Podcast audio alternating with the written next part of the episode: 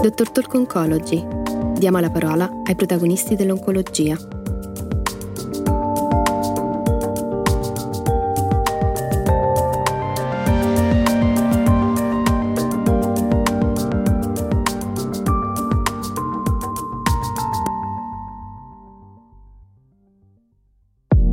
Entrectinib è una molecola che è stata sintetizzata in Italia, a Nerviano, vicino a Milano, e che ha iniziato anche il suo sviluppo clinico proprio in istituti milanesi, il Niguarda Cancer Center, l'Istituto Nazionale dei Tumori.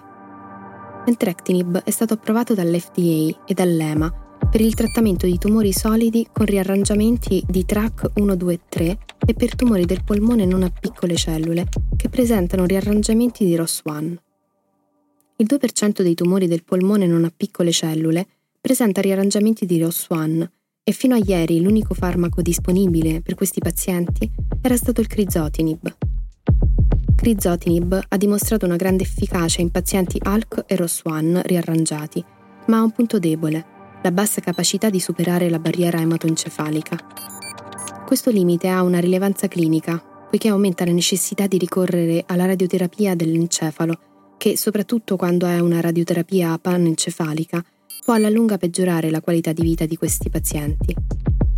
Quindi oggi Entrectinib ha ampliato l'armamentario terapeutico degli specialisti in oncologia, in quanto è un farmaco che ha un'alta penetranza nel sistema nervoso centrale, risolvendo quindi in parte il limite di crizotinib.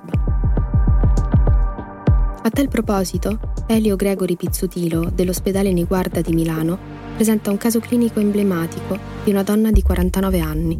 Una donna fumatrice, ma senza comorbidità rilevanti, che ha ricevuto una diagnosi di adenocarcinoma del polmone avanzato con un riarrangiamento di ROS1 e che abbiamo avuto modo di trattare in prima linea con Entrectinib presso il nostro centro.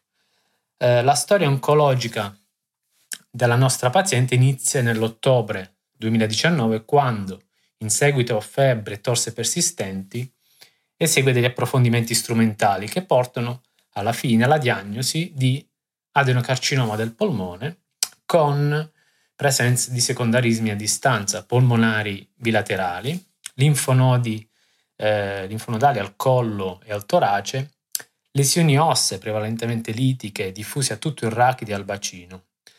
Inoltre la presenza la paziente presentava all'esordio di malattia quattro lesioni encefaliche, la maggiore al polo occipitale destro, altre due più piccole al lobo occipitale di sinistra e una al lobo parietale. Eh, le analisi immunomolecolari eseguite hanno fortunatamente per la paziente mostrato la presenza di un riarrangiamento del gene di ROS1.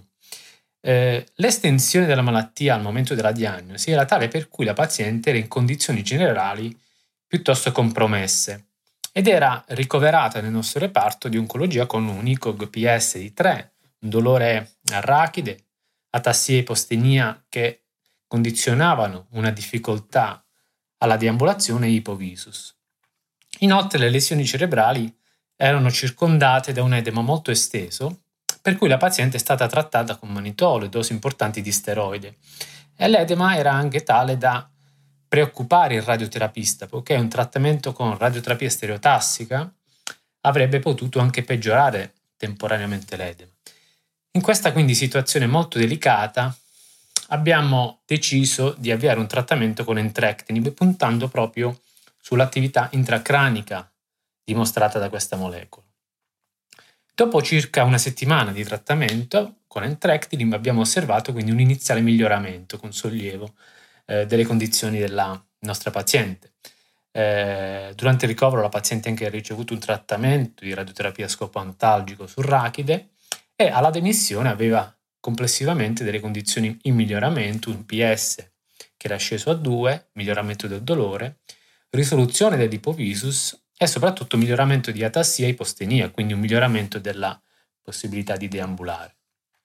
La paziente ha quindi proseguito il trattamento con entrectinib ottenendo una risposta progressiva sulla malattia fino a raggiungere nel giro di pochi mesi una risposta completa a livello polmonare e linfonodale, l'addensamento delle lesioni ossee e ottenendo anche una risposta parziale a livello cerebrale, con la possibilità di poter eh, ridurre de- mm, il, le dosi di steroide anche grazie a un trattamento locale con gamma knife su una lesione cerebrale maggiore che però è stato eseguito con più calma dopo circa 4-5 mesi dalla diagnosi. Eh, nel marzo 2021, dopo circa 15 mesi di trattamento con entrectinib, abbiamo osservato una oligoprogressione di malattia a livello cerebrale, seppur asintomatica, identificata con una risonanza magnetica.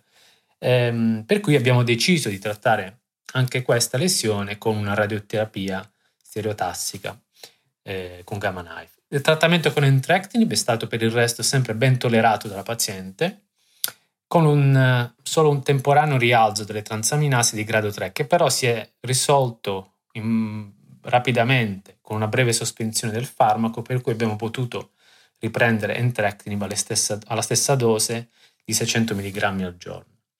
Oggi la paziente quindi in buone condizioni generali, con un'ottima qualità di vita, libera da terapia steroidea e con un controllo di malattia mantenuto dopo circa 17 mesi di trattamento. Ringraziamo il nostro ospite di oggi e vi diamo appuntamento alla prossima puntata di Dr. Talk Oncology con nuovi protagonisti dell'oncologia